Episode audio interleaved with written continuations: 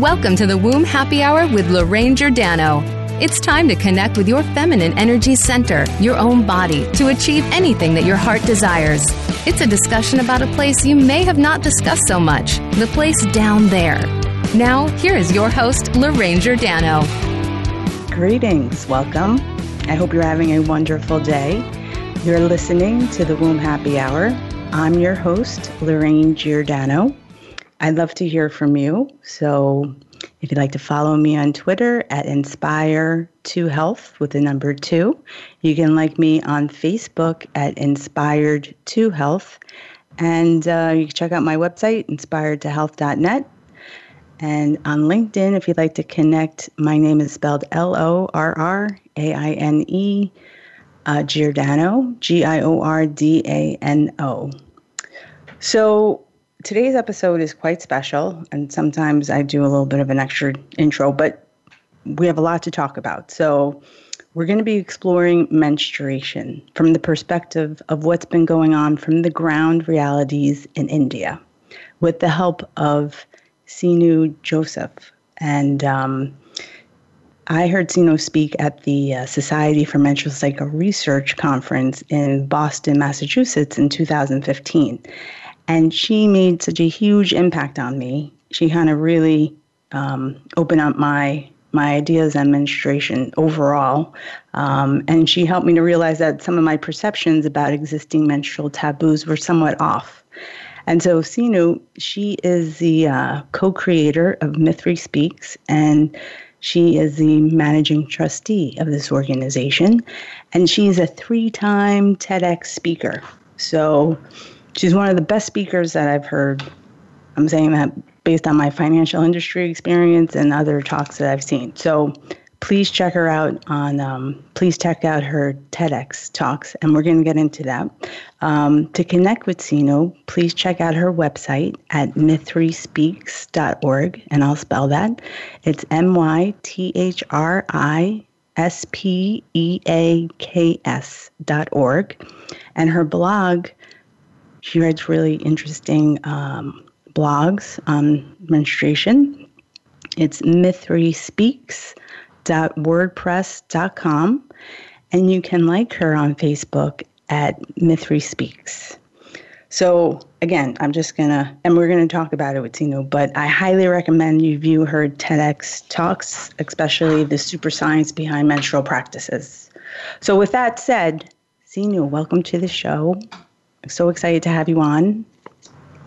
Hi, Lorraine. Hello, everyone. It's wonderful to be here, and thank you for the very kind introduction. It is my pleasure.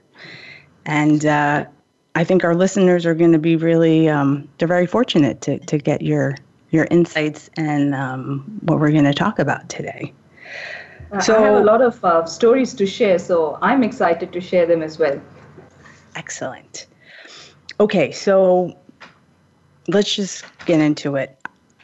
There are, um, especially in the United States, things are shifting. The dialogue is shifting about menstrual taboos. But I'd love to hear your insights because you're in on the ground of uh, shifting menstrual taboos based on your perspective in India.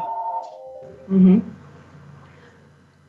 You know, when we had the conference in Boston, there was a lot of talks. In fact, we had a whole chart about world menstrual taboos. And uh, my only request to the team was to not call it a taboo, but instead to call it a cultural practice. Uh, what we often fail to realize is that what is referred to as a taboo by one culture might simply be a common and accepted practice in another culture.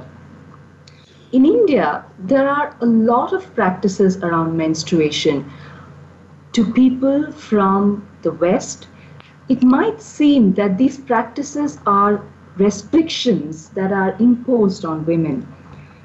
But you know, the idea of a cultural practice being a taboo rarely comes from the women who follow it. For them, it is a very natural thing to do and something that their mothers and their grandmothers have done. More often than not, the negative connotations to the practice do not come from the women who practice it themselves. Uh, when my team and I began our work, about seven years ago on the subject. The thing that kept coming back to me were the questions that young girls would ask about these practices. Now, we have retained the external forms of it, but for the most part, we have forgotten the reasons and the meanings behind it. So, for example, uh, the practice of restricting menstruating women from going to places of worship.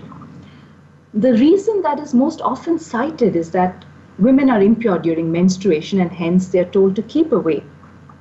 So, when young girls would ask me, Is this true? I would be very quick to reply that no, this is just superstition and you should do what you want. And I kept telling them that for I think the first five years of my work. Wow. And then they just, yeah, I did that. So I, I do understand when a lot of listeners might be thinking the same that we need to just, you know, look beyond these practices. They're ancient, they're irrelevant. I just got to a point where I began to feel guilty about these answers that I was telling the children. Because the minute you dismiss something that they and their family have been following for years, we kill their self confidence. Uh, we as outsiders are going in and telling them to rebel at home. And this might have even created problems for them back at home. And it was actually, looking back, I think it was very irresponsible on my part to tell them to just dismiss what uh, their ancestors had known and done for so long. And uh, this is what started my team and me on this journey of really trying to understand is there more to it? Because at the end of the day, even if we need to invalidate something, we need to be sure of that. Are we really invalidating it for the right reasons? So we traveled overall to at least nine states in India. We spoke to spiritual masters. We spoke to women from different tribes who were still practicing these. We spoke to the men, and uh, we tried to understand what, what lies behind these practices. I want to share just one of the incidents which really opened up my mind to the fact that there could be more to these practices than what it seems from the outside. Please do, yes. So, uh, during um, our travel, we learned about this particular temple in South India, in Andhra Pradesh, in a place called Devipuram. And uh, it drew us because this was one temple uh, that was built by a person who was previously a nuclear physicist.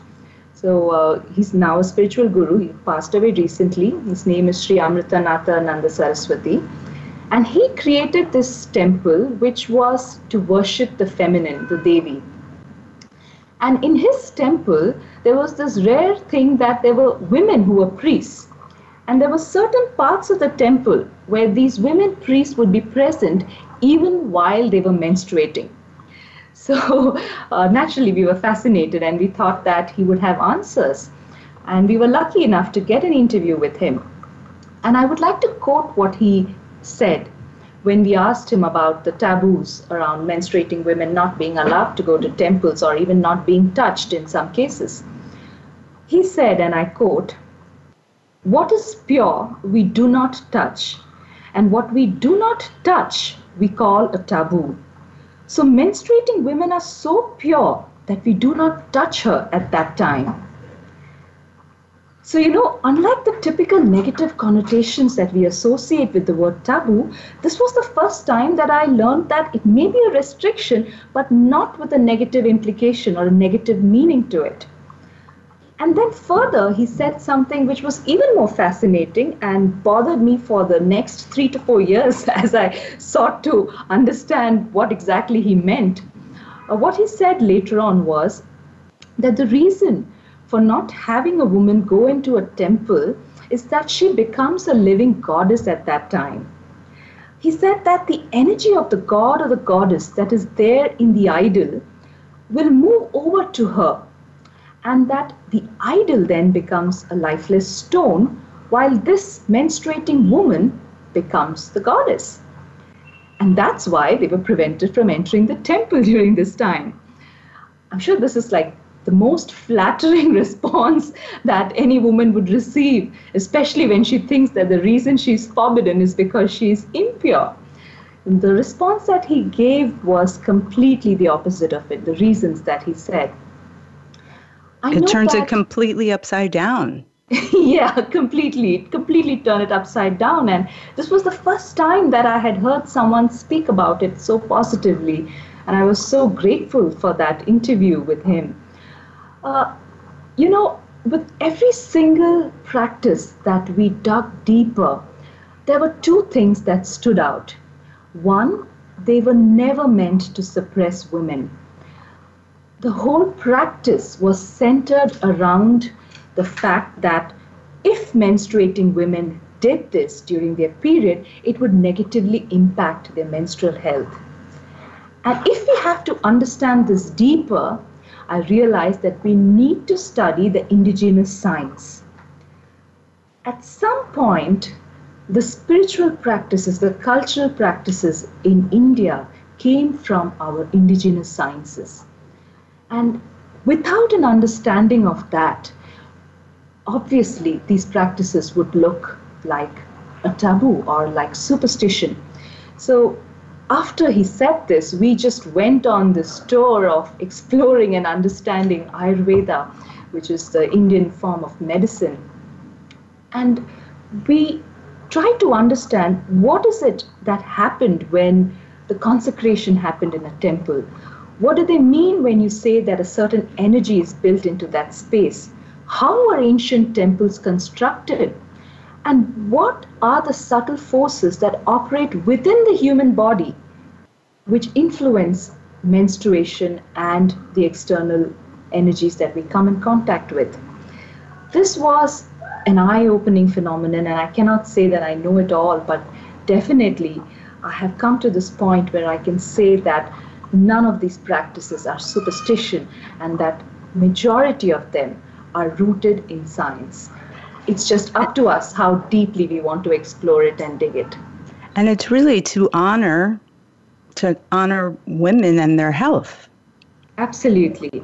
At every point, you know, the more the cultural practices existed, it is an indication to us that this society or this group of people knew more. They knew the subtle forces that influence the hormonal changes that cause menstruation. One of the biggest gaps we have in modern medicine today is that it has not gone beyond or deeper than the molecular level.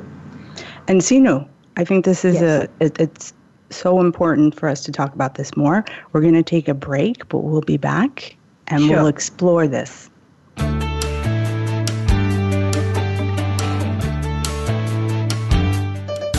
Your life, your health, your network.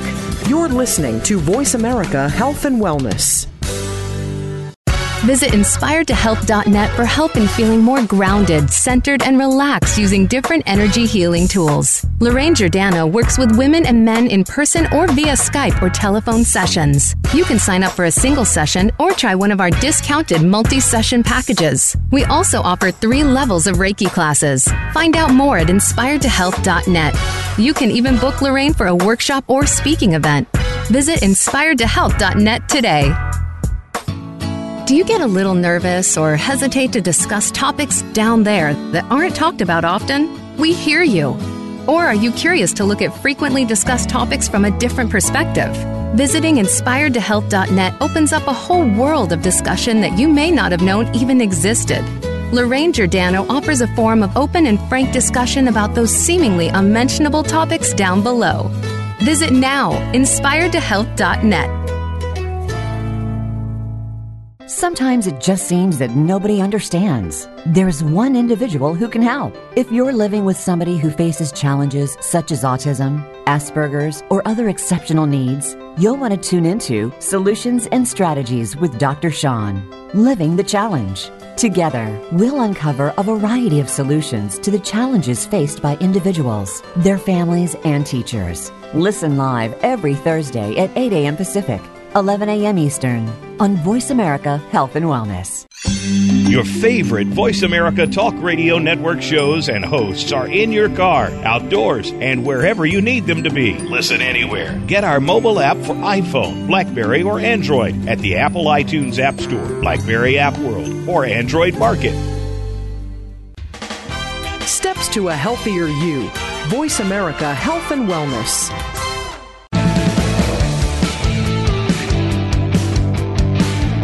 You are listening to the Womb Happy Hour. To reach Lorraine Giordano, her guest, or if you have a comment on the show, please call in to 1 866 472 5792. That's 1 866 472 5792. Or send an email to info at inspiredtohealth.net. Now back to the Womb Happy Hour. This is Lorraine Giordano, your host, and we are joined today by Sinu Joseph. Um, she is the co creator of Mythri Speaks. And we are talking about menstrual practices um, that were created in order to honor women rather than to consider them unclean or not pure. And so, Sinu, uh, let's take it where we left off at the break. You're talking mm-hmm. about what really hasn't changed in science. And then I'd like to ask you about your TEDx talk. Mm-hmm. Right. Uh, I was talking about how in modern medicine we haven't gone deeper than the molecular level. We understand disease at that level largely. Our drugs are manufactured to treat symptoms at that level. Whereas if you look at our indigenous science, Ayurveda, it talks about the human body at the level of the subtle forces, which in turn influences the atoms and the molecules and causes the disease. And when you know this, and when you know that there are deeper levels that you need to go to, suddenly all the practices that came into being begin to make sense. Uh, sometime early last year, I was invited by a local TEDx group to deliver my third talk on menstruation. And my first response was, I've already spoken twice on this subject on TEDx. Do I really need to do a third one? and, uh, and the organizer was very particular and said that no you haven't spoken about the cultural practices you've written about it but you haven't spoken on about it on stage and i said yes because that's going to be very controversial and are you sure you you want that on your platform? And uh, they were very positive about it because in india so many women follow these practices and majority of them are still not fully aware of the reasons behind it. We largely talk about it at the practical level. We say oh, okay there were restrictions on movement so that women get rest during menstruation. While that is not wrong there was a lot more to it which is largely unexplored and not spoken about so I was invited to do this talk, and uh, I did. And I titled it as The Super Science Behind uh, Menstrual Practices. And it spoke about Ayurveda and how that operates at the quantum level, and how the practices that we have today arose from that understanding. At the end of the talk, much to my own surprise, I had even gynecologists among the audience who walked up to me, and uh, the first thing they asked me was, Are you a doctor? mm-hmm. I said, No, are you one? And they said, Yes. and, I said, and that, that usually gets me nervous, and, um, and especially they were gynecologists, you know.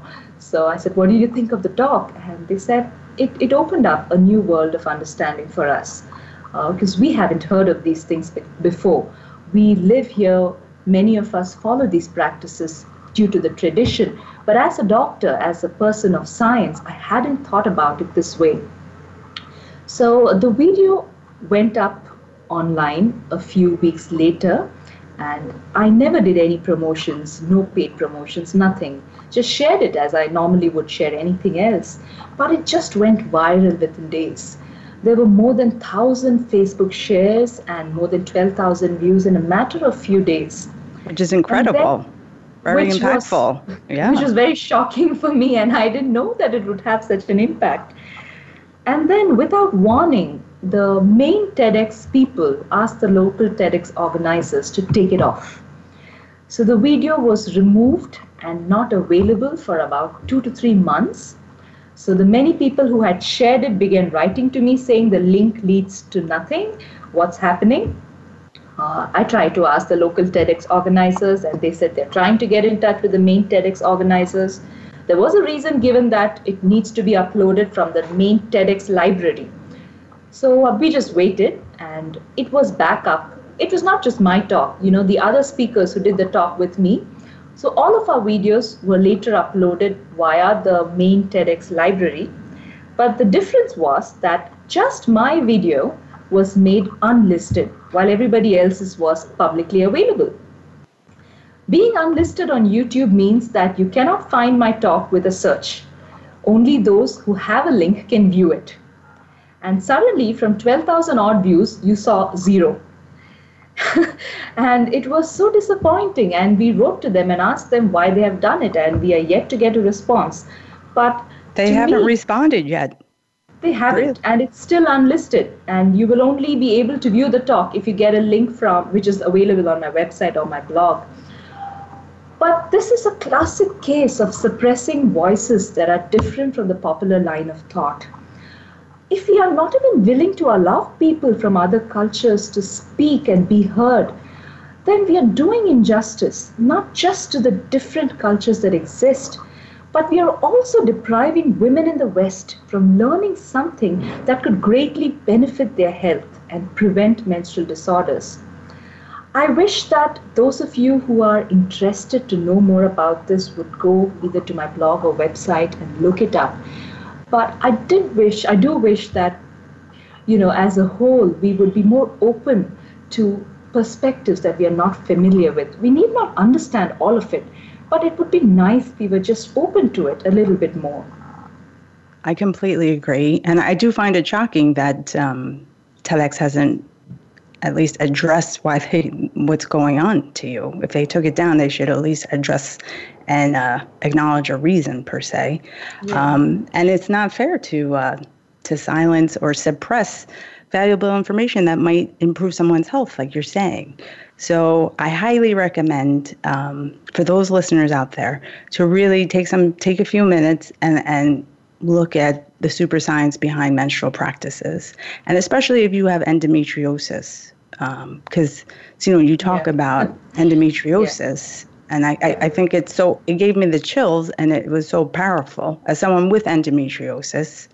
Um, mm-hmm. it, it, it's really worth um, kind of opening up to a different perspective. Yeah, yeah. Thank you, thank you, Lorraine. You're welcome. And so I hope you um, will consider do more videos, even if they're taken down, because there are other ways to get the word out, right? yes, I think this is one of those talks, and I'm so happy that you get it and you wanted me on air and you allowed me the freedom to speak about these things. I really appreciate that. Yeah, because we're at a time where we're able to collaborate, right? We're able to share different ideas. And so that benefits young girls and older women, it, it, it's helpful to open up the perspective rather than limit the discussion. And I do think with medical conditions, you know, medical talk per se, there is an added level of controversy, but that doesn't mean that the conversation shouldn't happen. Absolutely. Absolutely. So in in the United States, there's a lot of talks about um, taxing menstrual products. It's a very hot topic in the United States. Mm-hmm. What is your opinion on taxing menstrual products? I have always appreciated how American women come together and speak about things that matter and do it with such boldness. And most often, the rest of the world just looks up to them and says, Wow, we wish we did that, you know, we wish we could do that here in our own country. And I really have been following the work on removal of tampon tax that has been happening, the activism around it.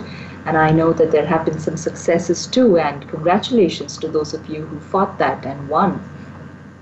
Now, speaking about this in the Indian context, the whole conversation of menstrual hygiene management that has evolved in India in recent times is pretty much a copy paste from what has been happening in the West.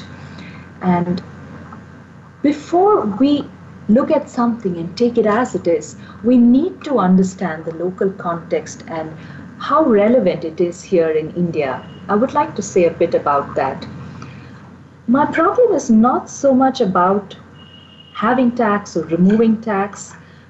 it is more about the way in which that messaging has happened here.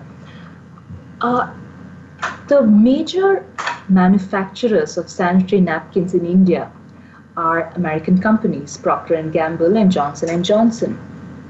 And a lot of the research and the media articles are in some ways influenced by the message that they want to put across to capture the market. My problem, or rather my concern, has been that a lot of false statistics and numbers have been quoted to project a need among Indian women for sanitary napkins.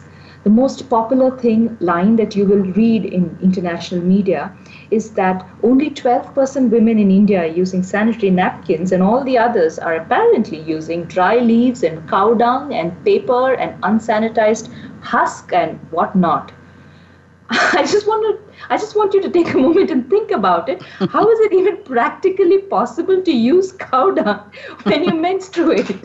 that makes no sense. it's sense. so ridiculous, but this is the conversation that is happening about India and Indian women. This unnecessary shaming of Indian women just to promote a product.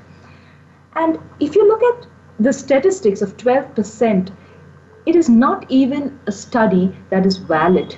Uh, it was something that was done by AC Nielsen Research Company and, and, and an NGO called Plan India. And despite repeated attempts to get that research paper, I never found it anywhere. So it's probably a study that didn't really happen. Oh my goodness. Yes, and um, I did contact Society for Menstrual Cycle Research, and with the help of Chris Bobel, I tried to again dig this out, and this is what she and the people at SMCR had to say that this study is highly suspicious and should not be taken seriously because no one has a copy of it. And so, you know, on that note, yeah. we're going to have to take a break, but we'll pick up mm-hmm. the the, the report sure. when we get back.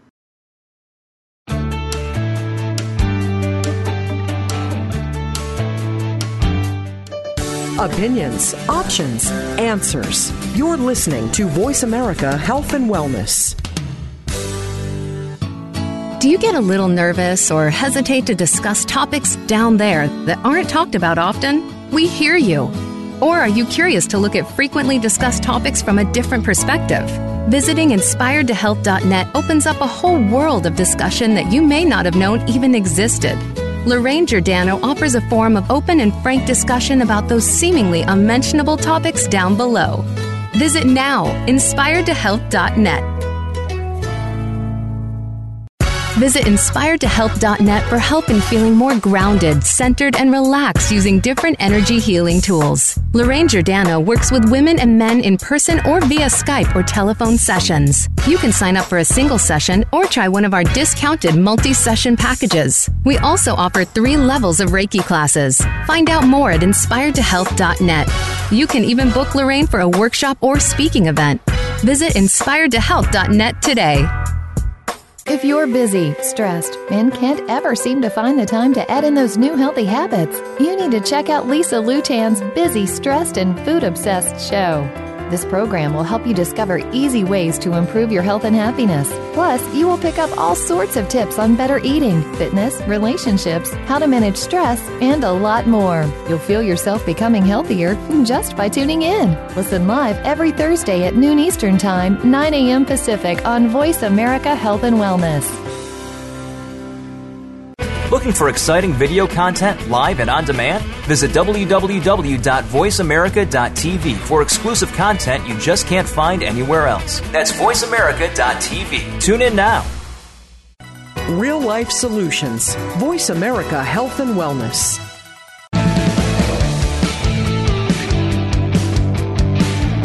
You are listening to the Womb Happy Hour. To reach Lorraine Giordano, her guest, or if you have a comment on the show, please call in to 1 866 472 5792. That's 1 866 472 5792. Or send an email to info at inspiredtohealth.net. Now back to the Womb Happy Hour. Hi, everyone. Welcome back to the Womb Happy Hour. This is Lorraine Giordano, your host, and we are joined today by Sinu Joseph. Um, she is the co creator of Mythri Speaks. And we are talking about menstrual practices um, that were created in order to honor women rather than to consider them unclean or not pure.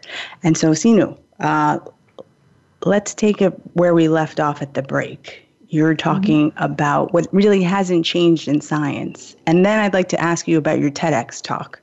Mm-hmm. Right. Uh, I was talking about how in modern medicine we haven't gone deeper than the molecular level. We understand disease at that level largely. Our drugs are manufactured to treat symptoms at that level. Whereas if you look at our indigenous science, Ayurveda, it talks about the human body at the level of the subtle forces, which in turn influences the atoms and the molecules and causes the disease. And when you know this, and when you know that there are deeper levels that you need to go to, suddenly all the practices that came into being begin to make sense. Uh, sometime early last year, I was invited by a local TEDx group to deliver my third talk on menstruation. And my first response was, I've already spoken twice on this subject on TEDx. Do I really need to do a third one? and, uh, and the organizer was very particular and said that, no, you haven't spoken about the cultural practices. You've written about it, but you haven't spoken on about it on stage. And I said, yes, because that's going to be very controversial. And are you sure you, you want that on your platform? and uh, they were very positive about it because in India, so many women follow these practices, and majority of them are still not fully aware of the reasons behind it. We largely talk about it at the practical level. We say, okay, there were restrictions on movement so that women get rest during menstruation. While that is not wrong, there was a lot more to it, which is largely unexplored and not spoken about. So I was invited to do this talk, and uh, I did. And I titled it as The Super Science Behind uh, Menstrual Practices. And it spoke about Ayurveda and how that operates at the quantum level, and how the practices that we have today arose from that understanding. At the end of the talk, much to my own surprise, I had even gynecologists among the audience who walked up to me, and uh, the first thing they asked me was, Are you a doctor? and I said, No, are you one? And they said, Yes. and I said, and that, that usually gets me nervous, and, um, and especially they were gynecologists, you know. So I said, What do you think of the talk? And they said, It, it opened up a new world of understanding for us because uh, we haven't heard of these things before we live here, many of us follow these practices due to the tradition. But as a doctor, as a person of science, I hadn't thought about it this way. So the video went up online a few weeks later, and I never did any promotions, no paid promotions, nothing. Just shared it as I normally would share anything else. But it just went viral within days. There were more than 1,000 Facebook shares and more than 12,000 views in a matter of few days. Which is incredible. Then, very which impactful. Was, yeah. Which was very shocking for me, and I didn't know that it would have such an impact. And then, without warning, the main TEDx people asked the local TEDx organizers to take it off. So the video was removed and not available for about two to three months so the many people who had shared it began writing to me saying the link leads to nothing. What's happening? Uh, I tried to ask the local TEDx organizers, and they said they're trying to get in touch with the main TEDx organizers. There was a reason given that it needs to be uploaded from the main TEDx library. So uh, we just waited, and it was back up. It was not just my talk, you know, the other speakers who did the talk with me so all of our videos were later uploaded via the main TEDx library. But the difference was that just my video was made unlisted while everybody else's was publicly available. Being unlisted on YouTube means that you cannot find my talk with a search. Only those who have a link can view it. And suddenly, from 12,000 odd views, you saw zero. And it was so disappointing. And we wrote to them and asked them why they have done it, and we are yet to get a response. But they haven't me, responded yet. They haven't, really? and it's still unlisted. And you will only be able to view the talk if you get a link from, which is available on my website or my blog. But this is a classic case of suppressing voices that are different from the popular line of thought. If we are not even willing to allow people from other cultures to speak and be heard, then we are doing injustice not just to the different cultures that exist, but we are also depriving women in the West from learning something that could greatly benefit their health and prevent menstrual disorders. I wish that those of you who are interested to know more about this would go either to my blog or website and look it up. But I did wish, I do wish that, you know, as a whole, we would be more open to perspectives that we are not familiar with. We need not understand all of it, but it would be nice if we were just open to it a little bit more. I completely agree. And I do find it shocking that um, TEDx hasn't at least address why they what's going on to you. If they took it down, they should at least address and uh, acknowledge a reason per se. Yeah. Um, and it's not fair to uh, to silence or suppress valuable information that might improve someone's health, like you're saying. So I highly recommend um, for those listeners out there to really take some take a few minutes and and look at the super science behind menstrual practices, and especially if you have endometriosis, because um, you know you talk yeah. about endometriosis. Yeah. And I, I, I, think it's so, it gave me the chills and it was so powerful. As someone with endometriosis, um, mm it, it, it's really worth um, kind of opening up to a different perspective. Yeah, yeah. Thank you. Thank you, Lorraine. You're welcome. And so I hope you um, will consider to do more videos, even if they're taken down, because there are other ways to get the word out, right? yes, I think this is one of those talks, and I'm so happy that you get it and you wanted me on air and you allowed me the freedom to speak about these things. I really appreciate that. Yeah, because we're at a time where we're able to collaborate, right? We're able to share different ideas. And so that benefits young girls and older women, it, it is helpful to open up the perspective rather than limit the discussion. And I do think with medical conditions, you know, medical talk per se, there is an added level of controversy, but that doesn't mean that the conversation shouldn't happen. Absolutely. Absolutely. So in in the United States, there's a lot of talks about um, taxing menstrual products. It's a very hot topic in the United States. Mm-hmm. What is your opinion on taxing menstrual products? I have always appreciated how American women come together and speak about things that matter and do it with such boldness. And most often, the rest of the world just looks up to them and says, Wow, we wish we did that, you know, we wish we could do that here in our own country. And I really have been following the work on removal of tampon tax that has been happening, the activism around it. And I know that there have been some successes too, and congratulations to those of you who fought that and won. Now, speaking about this in the Indian context, the whole conversation of menstrual hygiene management that has evolved in India in recent times is pretty much a copy paste from what has been happening in the West.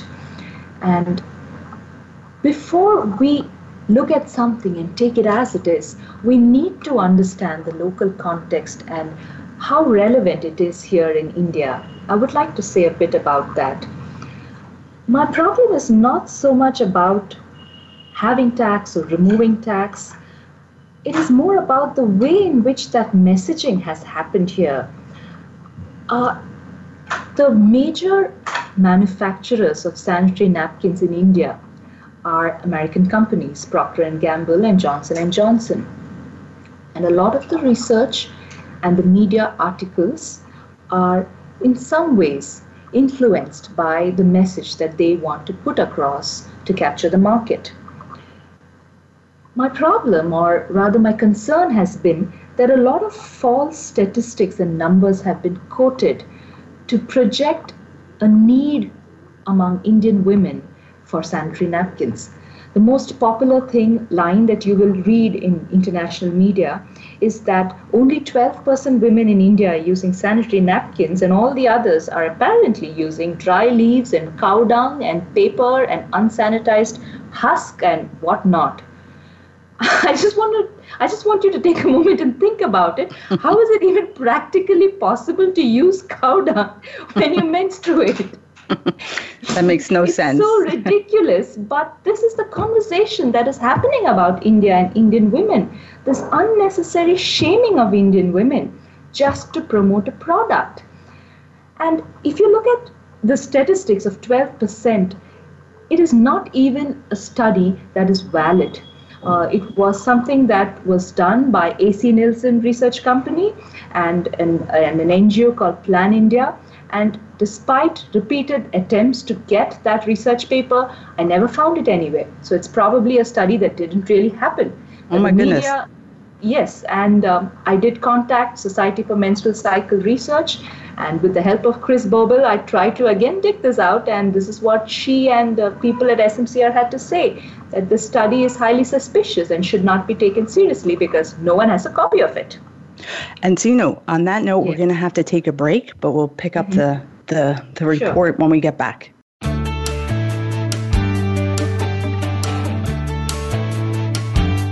Opinions, options, answers. You're listening to Voice America Health and Wellness.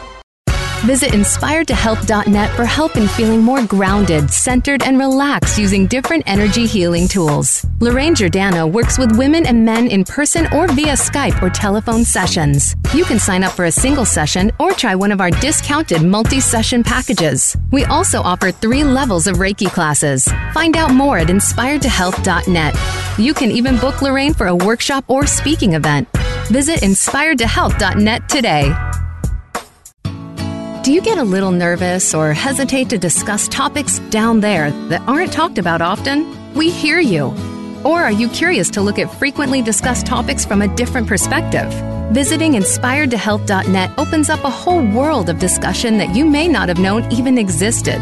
Lorraine Giordano offers a forum of open and frank discussion about those seemingly unmentionable topics down below. Visit now, inspiredtohealth.net. What does health look like in an ailing world? How do we tend what needs our care? Join Revolutionary Wellness talk radio hosts each week as we explore pathways to health for self, society, and the planet. We are home to a range of voices, as there is no single roadmap for meeting the challenges of our times. Tune in Thursdays at 2 p.m. Pacific and 5 p.m. Eastern Time to expand your perspective, deepen your attention, and cultivate practices that support personal, communal, and global health on Voice America's Health and Wellness channel. Have you become a member yet? Sign up now to become a member of Voice America. It's always free and easy. Plus, you get to take advantage of some great member benefits. Get unlimited access to millions of hours of on demand content across all of our channels. Keep track of your favorite episodes, shows, and hosts in your own customizable library. Find out what shows you might be interested in based on your favorites. Plus, you get insider access with our newsletter. Membership gives you more. Sign up at voiceamerica.com and click register at the top right.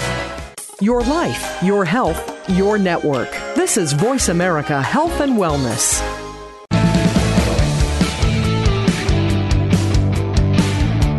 Are listening to the Womb Happy Hour. To reach Lorraine Giordano, her guest, or if you have a comment on the show, please call in to 1 866 472 5792.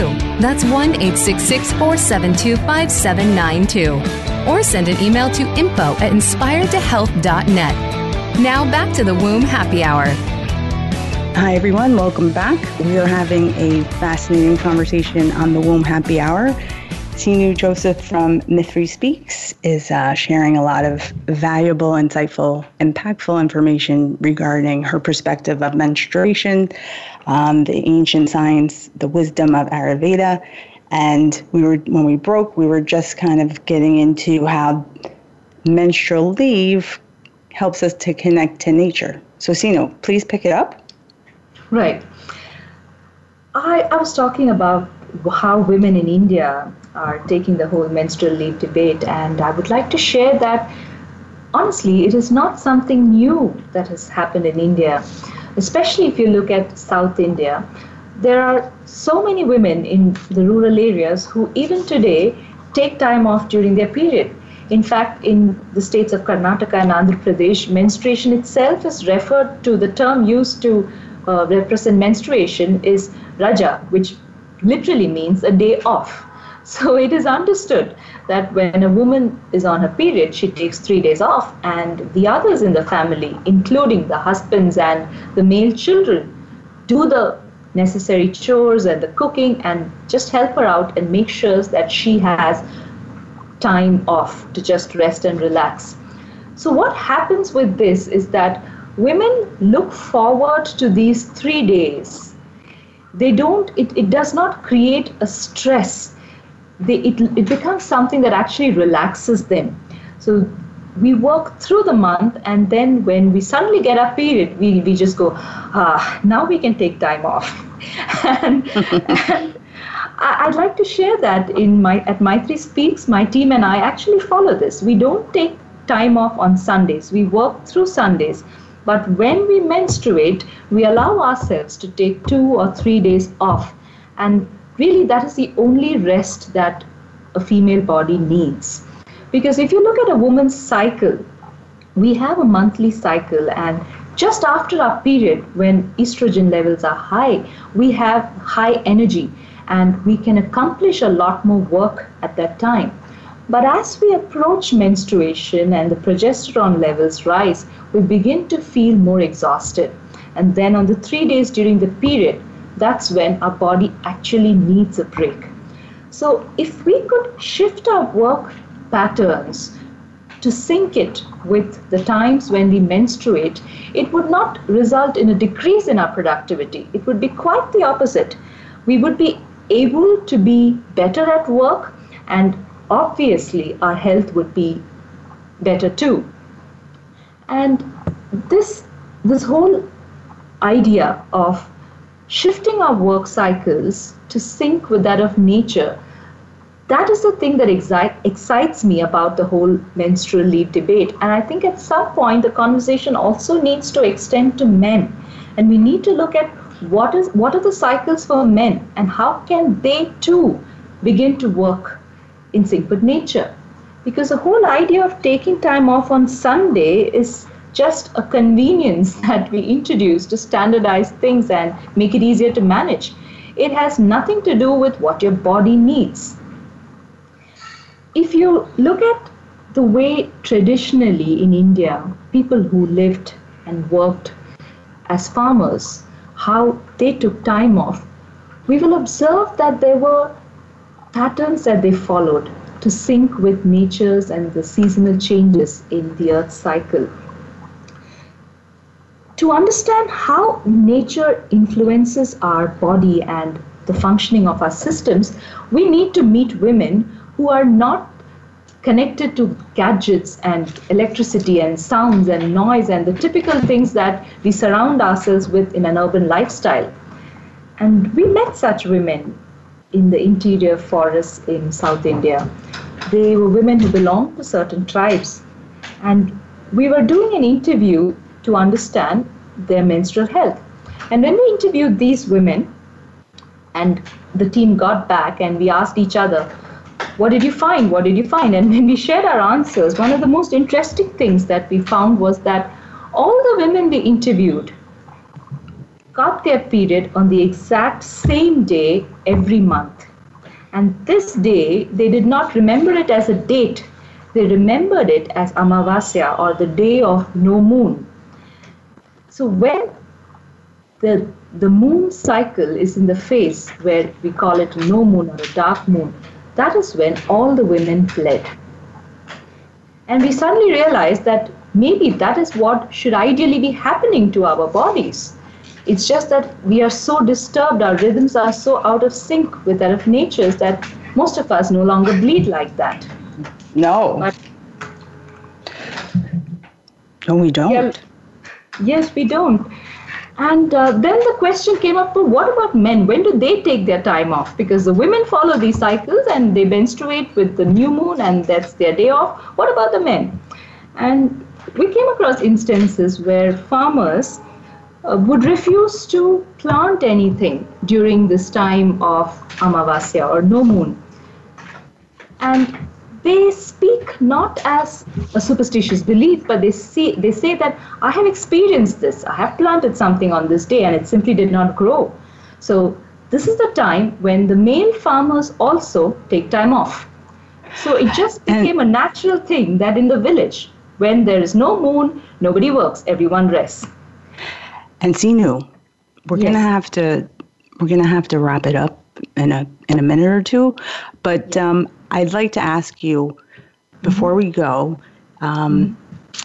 if, if women or young girls want to find out more about Ayurveda and mm-hmm. um, what they can do to help with their menstrual pain, um, would you recommend that they check out your, your blog, your website? Absolutely. Uh, I have written extensively about not just menstrual practices, but also how you can prevent period pain.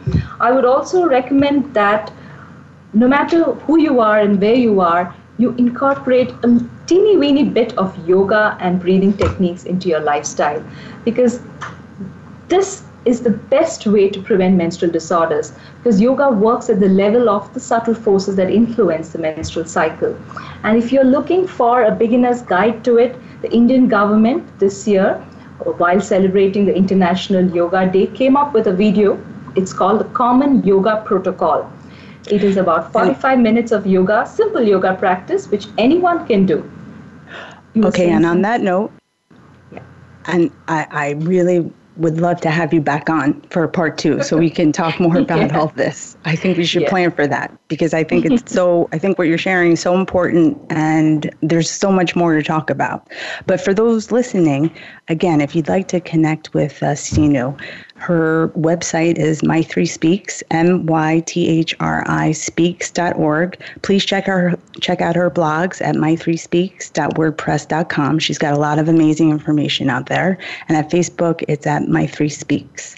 And so thank you so much for being on the show, Sinu, and thank you, listeners, for joining us. And uh, we'll be back next week on the Womb Happy Hour remember to spend some time, take some deep breaths, and send a little love and light to your to your womb. And uh, have a great week.